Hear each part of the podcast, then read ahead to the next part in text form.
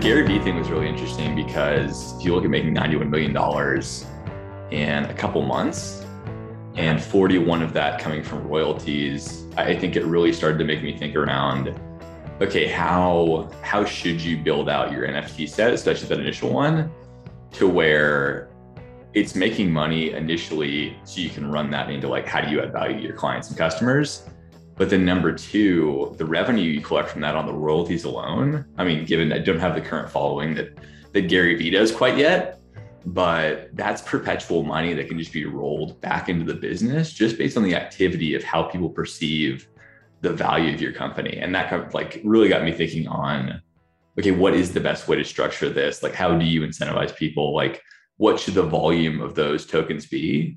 And how do you kind of right size that from the start? Yeah, there's so much there. The subscript, like that's the thing, like the subscription model. Everybody loves the subscription model because you, you have that money coming in. You know what your monthly recurring revenue is going to be. Whereas if you launch an NFT and you're not really sure how it's going to sell and you're not sure how popular it's going to be, then you potentially kill your subscription model and you have mm-hmm. no recurring income. So like that's that's the fear going into like it's a one-time purchase. Once you hold it, then you hold it, and and you have to continue to provide the value that you've promised to that person and to that community. Yeah. Um, so yeah, it is a really interesting conversation. I've been chatting with people about okay, what what percentage? I was chatting about minting on a different platform on the Theta platform, and they're like, yeah, we want to keep the royalties at like one percent, and their, their their thing is mostly with art tokens, and you know they're looking at it from a different angle. So I was having a conversation with this guy, you know, um, about you know where they're at with it, they want to charge like 3% and they want the, the owner to take a 1% royalty where i hear gary vee they're saying like i'm taking 10% so i wonder if he's taking 10% and then opensea is taking a 2.5 or whether he did a deal with opensea um, but my understanding is it's generally 2.5 and then uh, seven and a half percent uh, for the you know the person who creates i think is like the standard on opensea but maybe yeah. people will comment and tell us about you know how how this is going. We're just two guys that are kind of relatively new to this space. As gary vee said like oh nine months ago i didn't know what a, a, an nft is. Like everybody's new to this space but a lot of people have been deeper into it uh, than, than what we have. But yeah i mean that it's like an unknown with that recurring like it depends on what your tokens are selling for and then it depends how quickly they turn over. Um, mm-hmm. that's going to make all the difference on on that recurring model. But if you have that captive audience and people who care about your project and your token. And depending on what your token is i think there are also there are also going to be so many different uh, revenue streams around that. If you listen to Raoul Pal do you listen to Raoul Pal at all from uh, real vision? Uh, i've gotten into Raoul Pal a little bit. I need to do a deeper dive on him. I've got a five hour flight on uh, tomorrow so that'll be the goal yeah, I just listened to his uh, his second one in the exponential age, and you know he was just talking about like you can't keep up with this stuff. Like you have to keep a try a few things and and you know keep up with that. And he's been in finance for a long time, smart guy, well connected, big network around him, and he feels like he can't keep up with you know speaking to all the greatest minds in in kind of the crypto space. So everybody's going to feel like that um, to an extent. But he was talking about how he feels he feels like the social tokens are actually going to be the really big play, and everyone's talking about NFTs at the moment. But he's he, he keeps talking about Chiliz, and I've heard him talk about it before. Of like the the Manchester United tokens are only worth about twenty five million, and they have like a billion fans. And he's saying like this is at least a you know multi billion dollar kind of a, a, project if they're able to engage their fans and provide value there with with the fan base that they have. So we don't really know yet, but what we do know is if you have that genuine community around you and you're providing value to them and you have a strong relationship with them, then I think other revenue models, you know, will will present themselves and and there will be other possibilities. Um, so that it's not like because it feels a bit like oh this is like perpetually like this is the thing and that's the only thing. Like once i've done this like i've said there's only going to be 10,000 tokens. So you know if i just you know kill myself by having these tokens? The price is too low. There's not enough turnover so yeah. like I've just destroyed my business kind of thing and I'm boxed in. But I, I don't think it's going to play out like that. You know, you can already see some of the plays around um, mutations, and I think there's going to be different permeations and things that um, permutations is I think is the word I'm looking for there. But you know, ways that you can go with um, with it as a next a next move. What are you thinking about? Like, is, is that what you kind of like? How does ten thousand? Everyone seems to be doing like ten thousand or eight thousand Is that kind of something that you're thinking about there of like, how does that work so, as a model? Yeah. So I think for me, it kind of comes down to, I think there's a couple things to like parse out there. Number one is I think, what is the goal for that? And I can jump into like what we're doing with Dexata uh, and how I'm kind of thinking about it around it with the SaaS company. But you mentioned the turnover thing, and I think that's really interesting. So I want to double click in that real quick. Because if you're thinking about it from an initial like offering and generating cash to put back in the business to add value, and then the turnover also adding residual value, I think how you try to set up and strategize both one, the offering, and then two, how you're maintaining value around that is a really interesting play. Because if you think about it from maximization of cash standpoint, you would really want something where you had a high initial offering, but then you had a really high turnover of coins. So I think from a creator standpoint, how do you structure that to where people are like getting the value and then trying to like share share that value and then like built on a foundation of you adding more and more value um because like that would be the maximization of cash play. Like there's a very real universe where you can have an initial outlet and then make all your money and not have, not have to ask your fans for anything else just based on the fact that like there's so much buying and selling going on. So i think that's the thing that like it's a bigger problem that i've yet to kind of figure out the, the maximization angle on um, but i think it's a really interesting one for creators and then we can double click into like how i'm kind of thinking about it for a saas business but like i mean what are you thinking about with that because i think that like how you play that from an initial offering standpoint and a brand strategy standpoint is a really one-two punch of that. Yeah, so I, I recently bought the secret pineapples, as I told you. Like, I think it's a big play for Theta in their quest for global adoption. Like, I, I'm confident that you're going to see like big celebrities coming out with these pineapples as part of their marketing strategy. Mm. I think they've got deals with a lot of entertainment companies. I think that's their thing of like going mainstream. If you look at their white paper, that's what they're talking about. So they're going to go mainstream um, through NFTs, and and this is like the big one that you know they've got Katy Perry coming up. They're going to have the stars themselves, but I think my guess is that the pineapple is like the place for the hardcore theta um, community to be able to kind of have an NFT to to sort of um, stand behind, and that's that's my prediction. Um, with it. Now they launched those at two hundred dollars. This is the interesting part. They launched these at two hundred dollars, and they went straight to thousand dollars. The empty canisters um, or the unopened canisters went pretty much straight to two thousand dollars. They've sat between mm. two and three thousand dollars. So they gave people 10x up front. Now, you know, did they know that that was going to happen? You know, is there are there games going on with it? Like it's it's hard to say. There's a fair bit of transparency with with the system because you can see what's in whose wallets and whatnot. So it's not just like Theta buying their own stuff back. Yeah. Um, but if you look at it like that, like if you price high off the start, then you, you, kind of burn your fans and you need them to be raving fans. They're not going to be excited about your token if they buy it for one ETH and then the next day it's worth 0.1 ETH, unless it has crazy utility where they just care about the utility. They're with you for the long term. They're like your hardcore fans.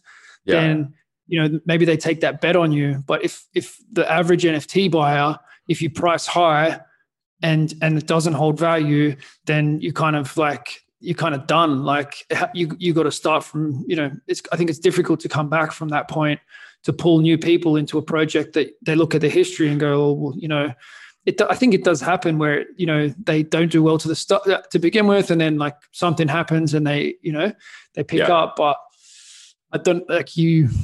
I don't think you want to price high off off the bat. Um, and again, if you like, if you're forcing turnover, like what does that say about your product like you know it's it's not really something that you can force too much but i think if the you know if it's you want to do the opposite and if it's just really good then you know people people are going to want it. And the you know like it's it's a whole different way of thinking about uh, your, your business of like you, you know you're trying to put the value into the hands of the customer. Mm-hmm. because if the business is trying to stack all the value on their side then probably no one's going to want it you know? Well, i think you uh, you're definitely spot on there, but I think you kind of just answered the question of so like Gary Vee is my only like real data point this because he's the only person I've seen do it at scale with VeeFriends. And if you look at like what happened with VeeFriends, they're essentially like multiple utility tokens. So for an average business, you can kind of think about this as doing multiple releases. Like a lot of people are thinking of NFTs in just the sense of like I have my initial offering, this is the utility I'm offering, or this is kind of like the buy into the project, and that's it but if you look at the way he structured it, I think it's a model that you could probably adopt to do maximization of both. So he's got like offense orangutan, like flexing fox, like a whole litany of characters. I think he want, he wants to build out like 200 of them, and each of those have like a different permission set. So like one would be you have access to like every conference that we're going to do in the next three years. Normally like four thousand dollar conferences, and then another one could be like you could play like a pickup basketball game with like Gary Vee and like four of his friends. So I think in doing that multiple utility, you are adding value and forcing turnover in the same token. Because like if his first event is like absolutely raging and he just goes way over the top and delivers more value, which is I think what he's come out and said he's going to do, then people are going to be like, "That's awesome! I want to get on. It. I want to get in on that." There's only a limited number of seats, but then also if he has an event in like Jakarta and I'm sitting here in Ann Arbor, Michigan, I'm not going to be able to attend that event, but I could probably capitalize in selling that to somebody who would. And then there are going to be people who are going to hold, like if he had one that like had hypothetically direct text message access to Gary Vee, um, that's when I could see him holding like the people holding that for a while, because why would you ever give that up? So I think it's not a, I think the way to think about structuring and the way I'm thinking about structuring is you kind of have your core value set tokens to where like that's your initial offering for your raising fans and you can stack additional utility offerings on top of those. And you can also do multiple releases. So you've kind of got your raving fans in one. Those are people like who are like have those diamond hands and are holding. And then you're able to garner additional revenue on top of that to kind of maximize both sides. Given all of this is set under a very firm stance, and I'm gonna like however many times we talk about this, I'll probably go back to this. Is like you have to add value, and the value your brand adds has to be growing for any of this to be worth anything or you, or you come up with some kind of mad hype. Like there's definitely ways around it. If you if you somehow manage to just crack into some weird pop culture thing on on mm-hmm. TikTok or you know some dude. Um, that that stuff. There's all kind of quirks in this game where people yeah. are just making weird stuff hit and stick, and and you understand it later of why it happened. Like that's the cool thing is it's it's not clear yet but with the utility token and kind of the direction that we want to go with it like maybe that's just because we're you know a little bit older than the uh than the, than the young kids coming into this but we're, we're definitely thinking and, I, and I know it will happen and it is happening with Gary Vee's play there. I didn't actually I actually didn't know that he had like those different um functionalities within the different tokens. So that that's crazy interesting and that's going to have me like buzzing for the rest of the day with ideas um, around that uh, I, I, would have. Uh, I was thinking about buying one. I would have just bought like you know whatever's going. Like, but now I'm I'm uh, I'm going to have a much deeper dive into what what's going on there. He did a really good podcast with Kevin Rose that we can link in the comments, and I can send you after uh, on Kevin Rose's podcast called Proof. If you're in yep. NFTs at all, I think Kevin Rose is like one of the most influential people and knowledgeable people in the space, and it's like Proof and Modern Finance. Both those podcasts are absolutely awesome. Yeah, yeah, that's uh, very cool. Yeah, but as you say, like the other possibility is like launch one NFT. That's like if you hold this NFT, you can book a call anytime. Like within 48 hours, I'm going to be on the phone with you. Um, mm-hmm. You know, if I can do it sooner, I'll do it sooner. Like you could have a an NFT like that, and um, imagine, yeah, if Gary Vee had that had that NFT, what would it sell for? You know, like is it is that is that worth five hundred thousand dollars? Is that worth a million dollars? Like you get a good tip. Maybe Gary's just going to drop you a text message at some stage saying, "Hey, like I got a bit of a tip on this. Like maybe just jump on this one." Yeah. Like, what's that? What's that service worth? You know, like that's um, it's it's weird, but it's it's happening, and so yeah. like those really small uh, launches and ultra rare services could could really be the thing. Um, there was a, I was talking to a guy that had a theta drop and he he has one on there that's like a 30 minute Zoom call and it's $22,000 and he's like, yeah, people are paying it. And it's like, well, if you get a good crypto tip and you got millions of dollars of crypto, then $22,000 is, is not such a big, big deal. If, if he's, um, you know, if he's got the courage to take that call and to know, well, yeah, like I, I'm pretty sure I can offer that sort of value to people. Yeah. And, uh, you know, that's, that's what's happening. And it's, it's, yeah, it's it's just got it's the idea with this podcast, I guess, is that you know we flesh out ideas and and people can see us working on this stuff, and you'll you'll see these being implemented in what we're doing, but also to create a dialogue with with new people about you know how we're how we're playing this stuff. So talk about a little bit more with the software as a service. When you say SaaS, I think half of my audience like I, I don't know when I picked up on that, but it wasn't like I think it was, it's yeah. not really part of my uh, normal verbiage. But yeah, software as a service is is like uh, you want to talk to us a bit about that, and and is it has it arrived yet to software as a service? Like other NFT plays that you see popping up? So this is kind of a new area because I think it blends some things and requires some interesting technology depending on how you do it. So this is kind of like my viewpoint of it. And I need to study a little bit more how other SaaS companies are doing it because I haven't seen it yet. Um, so I have a software company called Dexata. We're launching in probably January or February. And it's a software that I think is really going to change the coaching game by allowing coaches to really provide that one-on-one experience you would get if you were in person, but do so virtually. So how do we create that client and coach experience that everyone raves after but allow you from a coach standpoint to be able to multiply the amount of people you can impact based on how you set up the software, the structure, and really built around that cadence of getting that client hooked, keeping them winning, and supporting them along the journey. So as I'm thinking about this, the classic, if you look at software companies just the past like 10 years, uh, plus the classic thing to do is to raise VC funding or bootstrap, and there's really no in between. You've got some people who do like friends and family money but as I started to look at this, I was like, okay, um, one, is there a way to use NFTs both in the business itself, uh, which the classic software, like software as a service business, is say Keegan wanted to like manage all his clients in Dexata, it would be like X amount, like three dollars per client per month.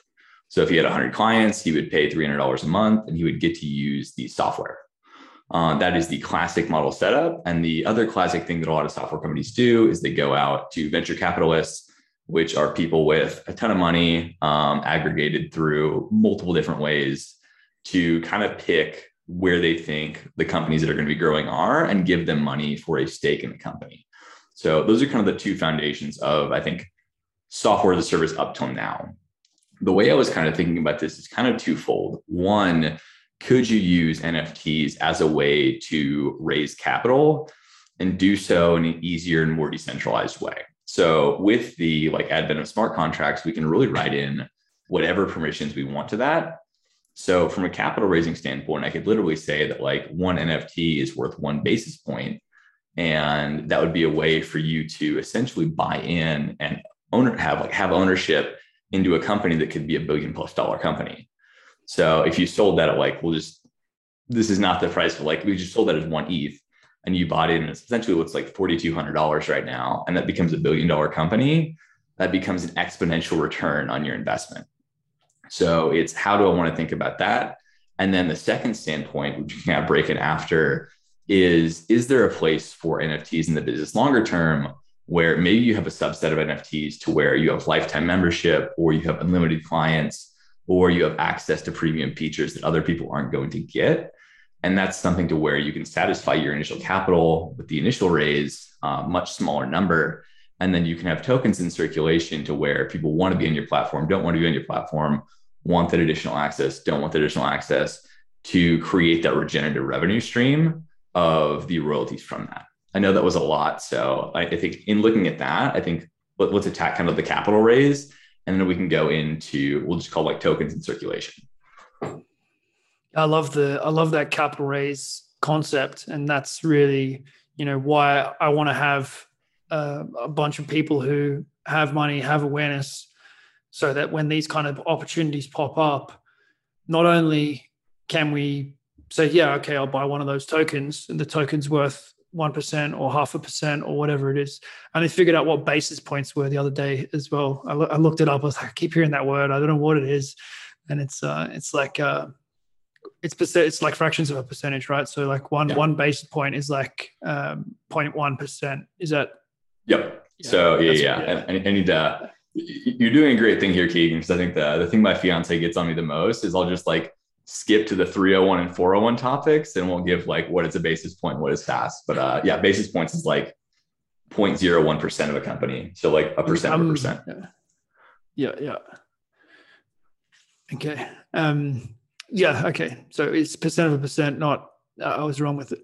But um, yeah, that's what I looked it up because I was hearing 75 basis points and that's like 0.75 of a percent. Yes. Yeah, yeah, exactly. So I, yeah, I didn't grow up around that language, you know what I mean? And it's um I still don't, you know, come from that traditional finance kind of background. So I'm not it's not just for uh, people listening in it's like literally but i think that's cool to just be okay with like especially in the crypto space and stuff like ask hey what does this mean because there's a bunch of new language. Like there's there's people dropping all kinds of like people write GM all the time in the discords. It means good morning. Like it's not it's not complicated. But if you're in there and you don't know what GM is, then like you can be kind of confused and feel like you're out of the culture when it's just something really silly. The same kind of deal with the basis points. Like it's not hard to know, but you feel like you're out of the culture when you know it's it's um like when the cool kids at school are using different words or when you travel and you don't understand what's going on around you in the you know the gringo games where people are having jokes and you don't know what the joke is. um, but yeah, it's better. It's it, that's one of the fun things with this, just filling in the language gap. Um, but yeah, the, the the raise like that that idea excites me so much. You know, to have a bunch of guys who are doing well with their own businesses, and then they go, yeah, like get me in there for for for for a token, which is whatever you want to offer. You know, you're going to sell thirty percent of your company effectively, or whatever it is. But it's not just the token it's the fact that then we want you to win. So then we want you on our podcast. We're going to retweet your stuff. We're going to repost your stuff. We're going to give our okay like i'm looking at your website dude and like you misspelled something. Or all that stuff is like in everybody's interest. And mm-hmm. even other guys who are part of the project who don't buy into that are going to keep an eye on what you're up to. And if there's a benefit back to say the uncommon success collective like say uncommon success invests in you with some of the like the funds that are there then there's like an, a co-incentive between my business and your business um, through through holding this nft this stuff is like it seems like oh yeah it's just like shares but it, it's it's really not like it, it is a different thing and the the liquidity of it and the transparency of it i think is is really going to change the game um, my question with for you with it is like, how is the? I was listening to Raoul Pal talking about, and he was talking about another guy saying the rights that go with an NFT is like there's no they can't regulate on top of it. Like it's almost impossible that regulation is going to stamp on uh, NFTs in the way that they're kind of threatening to with with tokens and ICOs and those sorts of things. What's what's your understanding in that? so not as heavy of understanding and i think we are still in a very gray area with that because you 100% could do that. And i could say that like this is worth one basis point and then i could just renege on my offer. And that looks bad on me. I think it speaks to a broader point to me in nfts is the fact that like brand is like brand integrity everything because yeah, you're done if you do that you know yeah. like you're done in our community if you do that you know what i mean Yep. That, that, that's the thing. Like, I think it's like so much more on the line. It makes business so much more personal. Like, people are talking about like, you know, what if you just run off with the money? Like, if I run off with the money, like my life's over. Like, because it's all my it's all my friends. Like, what what am I going to do? Like, it's not. It's something that's public, and people can there's one degree of freedom in stuff now. Like people write a Medium article about what happened to them, and you Google, you know, like it's just you can't like it's it's not going to happen like that. It is happening with anonymous NFT plays, but if you've got your name out there and your brand out there, then I, I think there's like a whole new level of accountability and like immutable. immutable. Like I even feel that pressure with like business reviews and stuff. Like things are much more permanent than they were like five or ten years ago. If someone didn't like your service, they really couldn't do much. Where now it's like more and more like you you, you know you want to look after your people. Yeah, I mean, I think you're spot on, and like that's the that's the cool thing about it because like under all of this, like the technology really allows accountability and visibility. Um, from a creator standpoint, from a real macro standpoint, nobody can pass around your stuff anymore because your name is watermarked and stamped on that. From a brand standpoint, if you go and screw over a lot of people by just like taking my money, like money, like running to Bali, like I can't do anything after that. Like it, it's, and, and there will be people who do it um, because there always are. But for me, like that literal trade off would be like, what is the next like 70, 80 years of my life doing the thing that I love doing, which is like inventing, building, creating, helping other people? Like, would that be worth a little bit of money and having to like hold myself in shame, both personally and publicly for the rest of my life. That's the that's the that's the real scenario. And I think, yeah, that's important message. Like because there is so much crap going on in the NFT space, like there are so many little get rich things, but if your name's on the thing and and if you're you know you're putting yourself out there, then it's it's not that. Um, but we are talking also about the you were talking about the ongoing revenue model within your software as a service, right? Like um, if you give people that premium offer up front in terms of unlimited clients or lifetime access, like that looks really attractive. I think you know some that would encourage some people to to move from the current service that they're in, especially if they can see that it's a better service. If you have a nice roadmap for where you're going to go with things, yeah. Um, and there's there's yeah there's limited there's less risk in the sense that they can you know they can potentially flip the token um, and there's and it's just the one time so they know exactly what it costs. It's never going to cost them more if if that's the deal. Um, but then yeah like after that sort of you you wanted to go into like the revenue model right? Like what do you what how do you feel about that as a revenue model of depending on um, trading of, of your token to kind of be your your income? Yeah, so I'll put it out there here. I'm like a pretty risk averse as a person. Um, love being an entrepreneur, the risk that comes with that. But I think like the way I'm kind of thinking about this is really three like three tiered as of now. As the technology expands, could be anything. Um, but one is like, what would the value be of that initial point offering to really bolster? And I look at that as kind of like an advisor plus model you have the classic advisors to where like you get a percent of the company, you have a stake in the company, but I think like NFTs make that more real and you have more stake in the game. So like you said, like you have a vested interest in the company doing well. Number two would be like that raving fans model of maybe you do X like tokens released to where you have beta access to premium features, you have unlimited clients. And that I would probably figure out, okay, like what's the optimal pricing model for that? How do you make money for the business to where this person may not have to ever pay in again? But i think that like that's something where i could see coins turning over.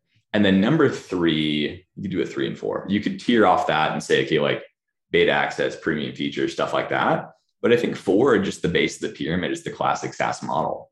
Um, and i think as people go through and come into your ecosystem with that whether it's freemium whether it's just buying the product they'll start to see these other offerings in place. And if they really like it, they would be the ones that I could see converting to somebody who has those diamond hands, um, that like client for life type thing.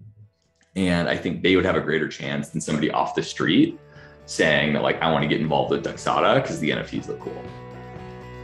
So more thinking obviously has to go into that, but that's kind of my like my very high level how am I thinking about this right now? How do you satisfy the initial needs of the business so I can build out a rock star team, all my other guys from Uber, and we can really take this thing full steam? How do I kind of give a reward to the people who want to be involved early and first and are thinking about this as a lifetime play? And then how do I give those people and doing access to where you can add more value to them from a business standpoint versus just holding a subscription? Yeah, yeah, that's that that idea of like we can we can keep working with what we've got as well. Like the, the base model's not broken. We're looking how we can add to that. Like the mix and match is probably really, really a smart way to look at it. If I was in your position right now, like looking at NFT venture capital and then, you know, or like for the for your raise and, and getting some hardcore fans on board, getting people on board who, who are gonna want to pump up the value of their NFT by making your product better, by getting your brand out there. You know, that makes a ton of sense going to change all that brand ambassador type stuff, isn't it? Like it's yep. it's really going to um, put a, a, new spin on all that. So um, yeah, I love it. I love it. Love the conversation. We're going to uh, wrap, wrap it up there for today. Uh, I think we, we, covered a bunch, but I'm looking forward to, to continuing this and um, yeah, hearing about how the ideas are evolving. I'm sure we'll have a lot of new thoughts uh, by the next one. So thanks yeah. so much for today. Done. Take care, Keegan. Good man. Chat soon.